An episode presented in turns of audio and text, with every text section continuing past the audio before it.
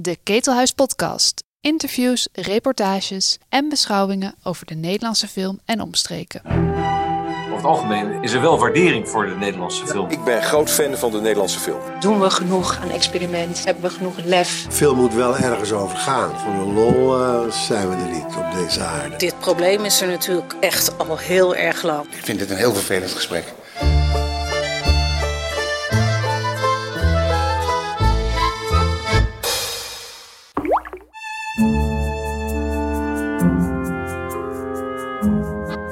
De DAF, de Dutch Academy for Film, organiseerde eerder dit jaar in samenwerking met de NAPA, het Nederlands Filmfestival en het Kaboom Filmfestival enkele zogeheten animatieconversaties. Uiteenlopende professionals kwamen daarin aan het woord over, jawel, de animatiefilm.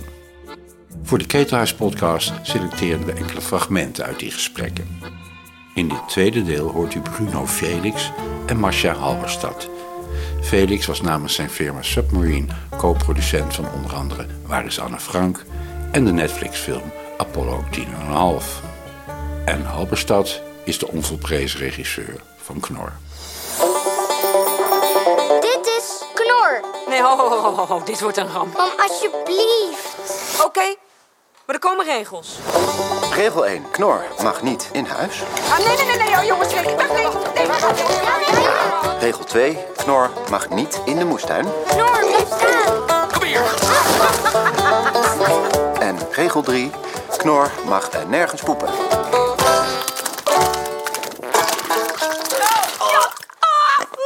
Het lijkt me nu duidelijk dat het beest gewoon weggaat. Jij denkt alleen maar aan jezelf. Bruno, wa- wat is het dat bij jou dat animatie eh, een blijvertje is gebleven? Want je, je hebt vroeger wel eh, andere projecten gedaan, ook live-action werk.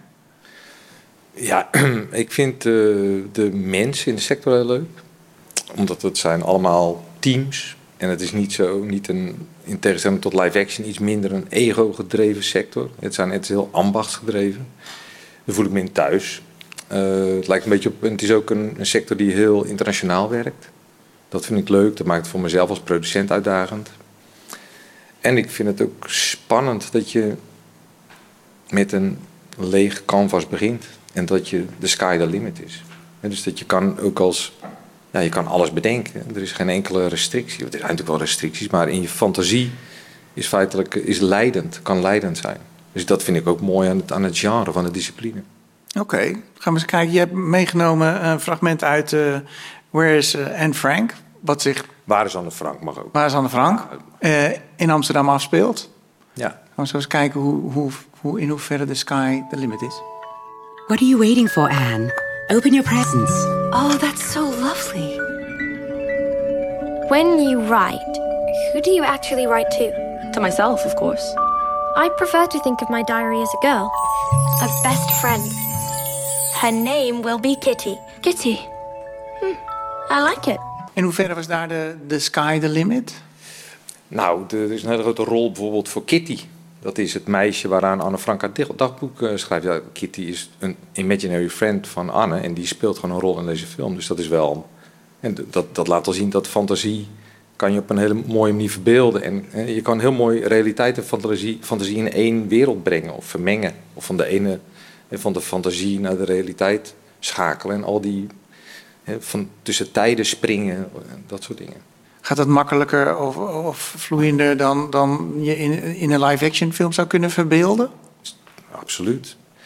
Kijk, alle, alle, kijk, alle live-action films waarin fantasie een grote rol speelt, hè, als het gaat over fantastische elementen, dat zijn feitelijk allemaal animatie ingrepen in een live-action film. Hè, ik bedoel, de paté zit er vol mee. En dat, dat, dat, dat, dat lijken dan acteurs te zijn, maar feitelijk zijn het ook allemaal animatiefilms. Er zitten wel acteurs in, maar de hele set die is feitelijk Ja. eh, in animatie gemaakt.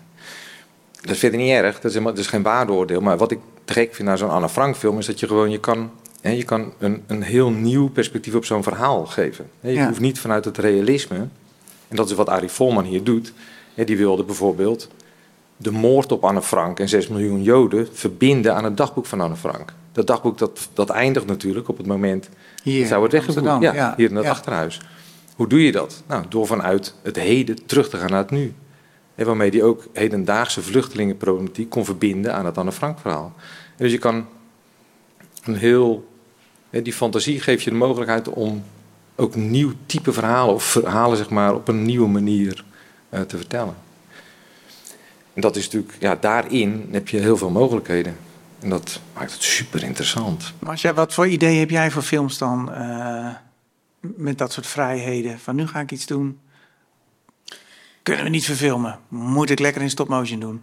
Ja, nee, maar kijk, ja, ik, ik vind het heel ingewikkeld voor mezelf. Omdat ik hou persoonlijk van, net als meneer De Vries, van hele kleine dingen, kleine verhalen, kleine. Uh, het gaat mij om, om subtiliteiten die je in principe ook wel in live action zou kunnen doen. Maar dan, dan wordt het misschien net weer te cliché of zo. Ik weet het niet. Animatie geeft ook een, een, een soort ruimte om, om dingen net te kunnen uitvergroten of, of te verkleinen, waardoor, waardoor dingen interessant te worden. Of in ieder geval, je had Knor in principe ook in live action kunnen doen. Maar dan, ja, dan had je iets met dat varkentje moeten doen. Uh, wel moeten animeren. Baby in the City. Ja, maar dan was het echt een hele flauwe film geworden. Oké, oké. Okay. ja, en nu dus niet. De, sorry, denk ik. um, en wat voor mij heel belangrijk is, is dus juist die. Ik kan zo wel een fragment laten zien.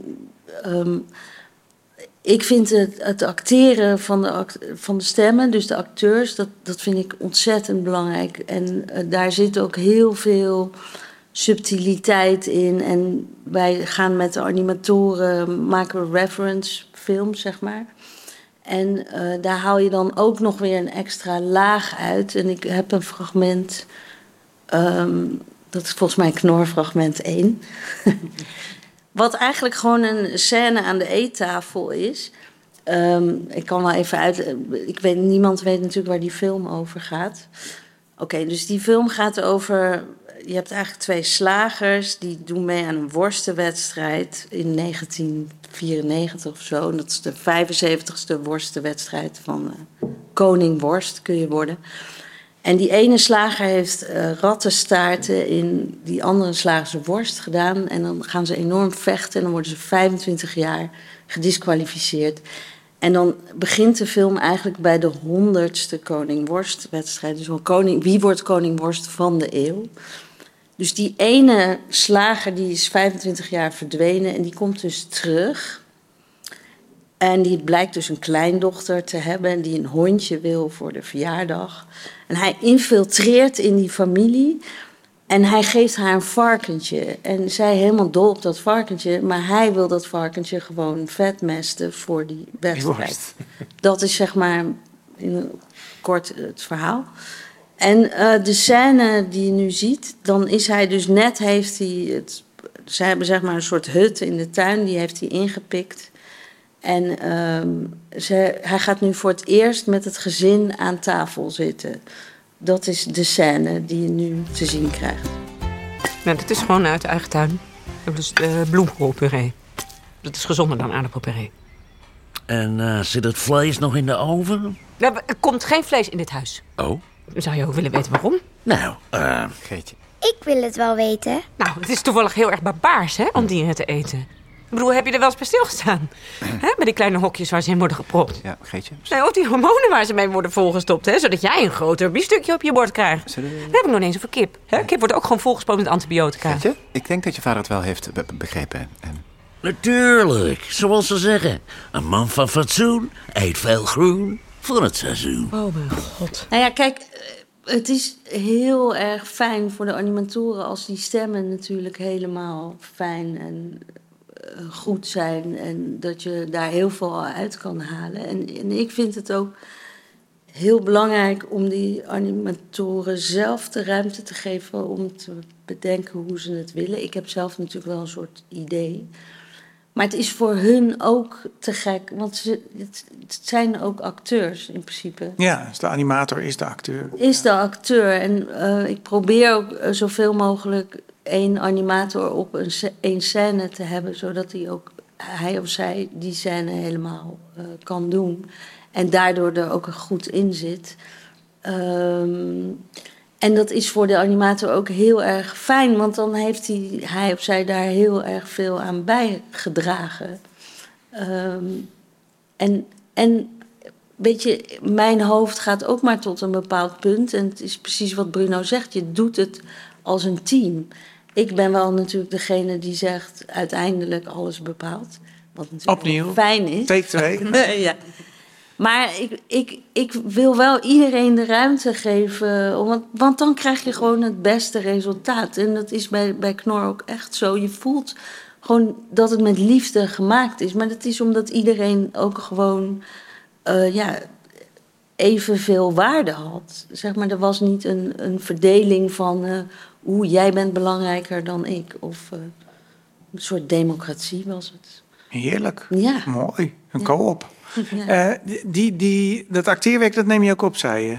Dat is referentie. Uh, nee, niet, ik neem dat niet op. Wat, nee, nee, nee. Oh, maar de acteurs zijn wel... Die scènes zijn, worden echt gespeeld. Dus ze zitten wel echt... En ze, worden, ze zitten niet achter een microfoon, ze worden geboomd.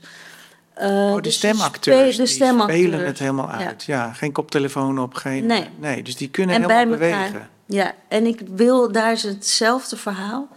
Um, als zij daar met betere teksten op dat moment komen, of dat omdat de timing zo is, bijvoorbeeld Jelka van Houten is de moeder. Nou, die, die gaat loos sowieso. Maar die moet je ook gewoon loos laten gaan. En, en Henry, toen wij deze stemopnames deden, waren zij nog geen stijl. Uh, dat zijn ze nu dus wel. En, um, uh, maar die dynamiek tussen hun, die wil je ook. En dat voel je ook dat, en dat krijg je dan ook weer terug in je film. Dus voor mij, voor mij zijn dat soort dingen veel belangrijker eigenlijk dan hele vette camera shots. Of uh, ja, ik hou echt hier heel erg van. Het spel. Het spel, ja. ja. oké. Okay. Ik ben wel van, de animatic hoeft niet helemaal zo te zijn zoals hij is. Want ik wil niet dat het een invuloefening wordt. En dat je dus altijd nog kan improviseren. Want ja, je kan toch niet alles bedenken van tevoren. Er gaan toch dingen anders. Opeens blijken dingen niet te kunnen. Maar het heeft een soort fijne tijdspanne, zeg maar. En met live action moet je dan wel meteen um, reageren. En dan ben ik bang dat ik dan weer te veel mis of zo. De, ja, weet niet. Dat vind ik er eng aan. Want je hebt toch nog een vorm van controle bij dit. En bij live action denk ik minder. Want ja, dan heb je die opnames en dat is het. Ik, 30 dagen opnames. We hadden nu gewoon 265 dagen opnames. Dus dat is nogal een verschil. Kan steeds elke, elke nacht weer een nachtje erover slapen en dan. Nee, nee, dat is het ook niet. Maar je, je hebt. Kijk, ik vind het juist heel erg leuk dat we. De, andere mensen zouden, vinden het misschien verschrikkelijk, maar dan. Dan komt er een shot aan en dan zit iedereen. Ah, ik weet niet hoor, hoe gaan we dat dan doen? En dan gaan Peter Mansveld en ik. Dan gaan we zitten en dan. Hoe zullen we het doen? Ja, we gaan het zo doen. Gaan we het zo doen. En en dat vind ik heel leuk, want daardoor blijft het een vloeibaar proces, continu. Dus je bent elke dag wel iets aan het oplossen. En um, daardoor vind ik het leuk. Maar anders zou ik afhaken. Op een gegeven moment zou ik denken, ja, nou, dat kan ik ook aan uh, iemand anders laten doen. Snap je? Dus voor mij, um, voor mij is dat proces van maken ook heel belangrijk. Dus je per draaidag zo spreek je ochtends ongeveer zo af van hoe gaan we deze tackelen? Nee, nou je hebt vijf animatoren en acht sets. Dus ik moet met acht scènes in mijn hoofd zitten. En ze komen, reken maar, uh, tien keer per dag ieder naar mij toe. Dus het gaat de hele dag Masha. Masha, Masha. Ja, en dan moet ik dus bedenken van, oh, en dan komt er animator die zegt, ja, dit kan helemaal niet. Die kan dat niet vasthouden, of die kan uh, dat niet. En dan nou, dan moet je dat oplossen. Maar ondertussen komt er alweer een andere die zegt... Uh, ja, de camera uh, zit los. Of, uh, snap je? Dus je bent de hele dag, loop je als een soort... zit je rond te lopen. En we doen het ook maar, of deden het, vier dagen in de week. Want je houdt het ook okay. niet vijf dagen Eén dag voor jezelf. Ja. ja. Heel belangrijk. Ja. Maar ik Dat- zeg nu alsof het heel vreselijk is. Het is juist heel leuk hoor. Ik hoop dat dat overkomt. Het is echt heel leuk. Ja, en- wat je, hoe je het net vergelijkt met live action en, en alles moet dan gebeuren. Bij jou is het een soort enorme slow motion. Ja. Speelt zo'n shot zich af. Ja. Laat staan een Maar scène. door dus die reference films kon ik ook vijf mensen tegelijk regisseren. Omdat Ja. om, eh, zodra dat bekend is, ik dat gezien heb wat het wordt, kunnen ze ook gewoon in volle vertrouwen hun ding doen. Want anders zou ik dus ook nog eens heel vaak langs moeten lopen en hopen dat ze iets doen wat ik ook denk wat fijn is. Snap? Je hebt een veel kortere briefingsperiode daardoor. Wat, wat ook heel fijn is.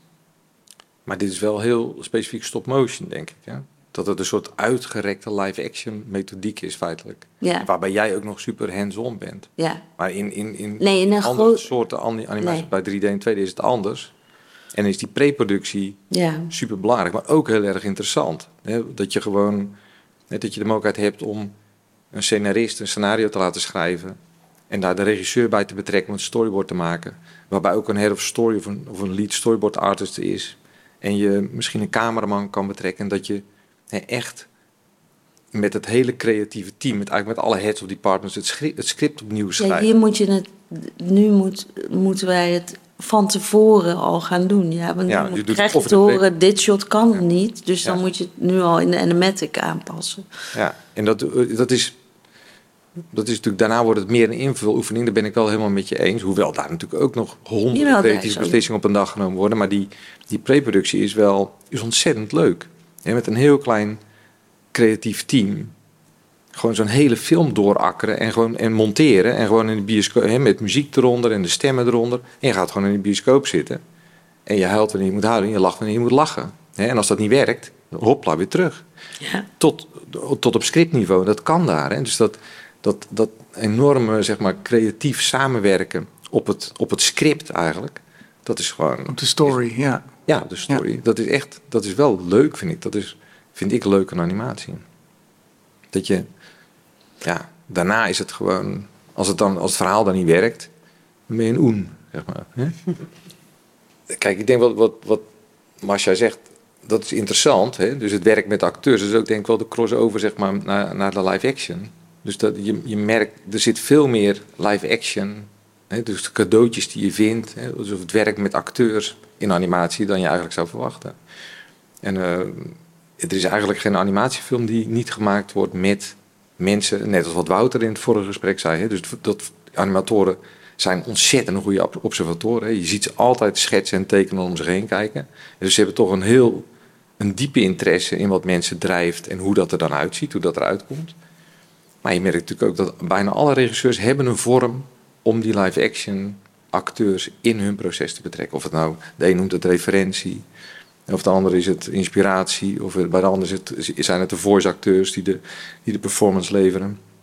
Of zoals in, in een, voorbeeld wat ik ook heb meegenomen, is dat je natuurlijk ook letterlijk de acteurs kan gebruiken als de drager van de animatiekarakters. En dan, dat is dan rotoscopie. Mhm.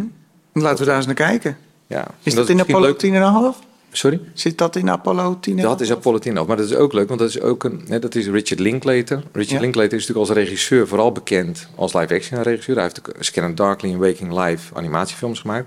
Maar een film als Boyhood, maar eh, ook eigenlijk zijn andere films, zijn eigenlijk heel erg kenmerken zich juist door de relatie die hij als regisseur heeft met, met zijn acteur en het kleine spel.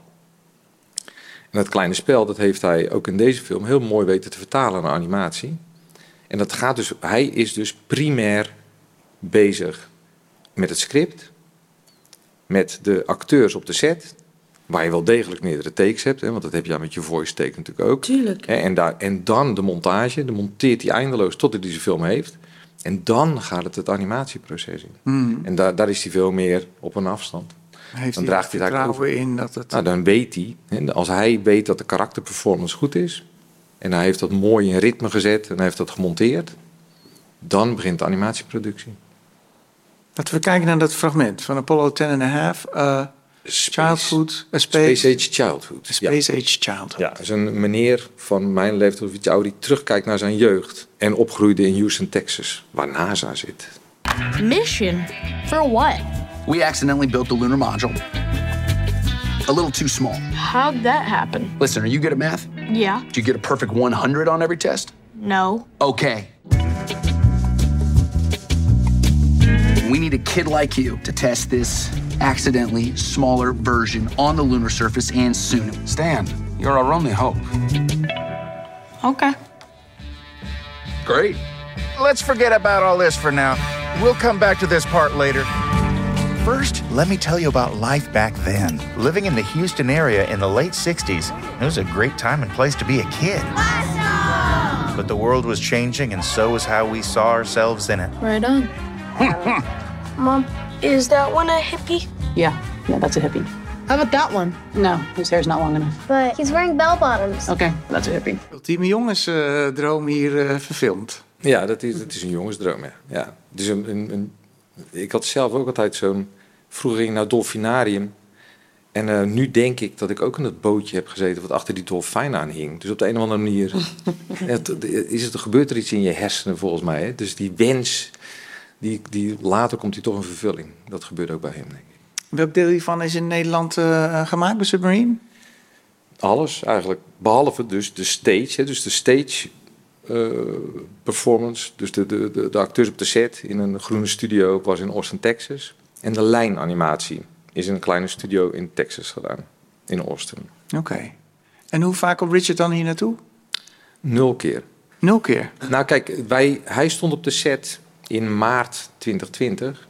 Hij, de laatste dag moesten ze dicht en mochten er nooit meer, mochten er nooit meer komen. Dus we hebben die hele film eh, tijdens COVID. Anders was hij zeker hier geweest. Maar, maar het kon allemaal remote. Had leuker geweest als hij af en toe hier was, denk ik. Maar eh, we hebben het helemaal ja, remote en tijdens de pandemic gemaakt. En ben jij als producent toen nog naar de set geweest, daar? Nee, er zijn wel mensen, dus wij hadden wel mensen van ons op de set, maar meer visual effects supervisors. Ja, op zo'n set moet je niet in de weg lopen. Dat is niet. Oké. Ja, dat kan je wel belangrijk lopen doen, maar dat, dat is niet voor mij. En hoe vaak kom jij dan op de, op de animatiewerkvloer? Elke dag. Daar kom je wel elke dag even kijken, even proeven, even... Ja, maar voor de lol. Oké. Niet, niet, niet, niet eh, undercover, zeg maar. Niet, niet eh, om te laten zien, oh god, daar komt Bruno. Maar gewoon dat ik het leuk vind. Even bij Anneke buurten, kijken wat ze aan het doen is. Maar dat is toch wel anders dan bij live-action eh, producent die toch wel ja, Want? vaak vanaf de set zijn werk doet, er toch vaak bij is. Nou, dat weet ik niet hoor. Dat zijn producenten, dat- dat zijn allerlei, die- dat kan op verschillende manieren. Een producent heeft niks te zoeken op de set. De uitvoerende producent meer. Ja. En er zijn natuurlijk allerlei op de set. En, en de producent komt wel zijn gezicht laten zien. Op de eerste draaidag. Maar ik geloof niet dat, die, dat zijn aanwezigheid altijd gewenst is. Tot er een probleem is of zo. Ja. Maar Tot hij een probleem aankaart. Of er een probleem Ja, maakt, ja, ja. misschien. Ja. dat weet ik allemaal niet ook eh, trouwens. Dat, dat moet je maar aan live-action producenten. Oké. Zou je terug kunnen naar live-action? Kunnen wel, willen. Nee, dus. Precies. Oké. Oké, door, door dit soort ja, enorme mooie fantasierijke projecten. Ja, maar ook, eh, dit is eh, gewoon mijn métier. Dit is wat ik leuk vind. Dus er is geen reden om terug te willen. Ik kijk graag naar live action. Er is niks mis mee. Maar ik vind dit, je kan ook maar zoveel dingen doen hè, in je leven. Ja, zeker. Dit is mijn ding. Dit doe ik in mijn leven. Tot zover deze Ketelhuis podcast. Je vindt de Ketelhuis podcast in je favoriete podcast app en natuurlijk op onze website ketelhuis.nl slash podcast. Abonneer je vooral zodat je geen enkele aflevering mist en leuk als je een reactie achterlaat. Hou ons in de gaten, we zijn snel weer terug met een nieuwe podcast.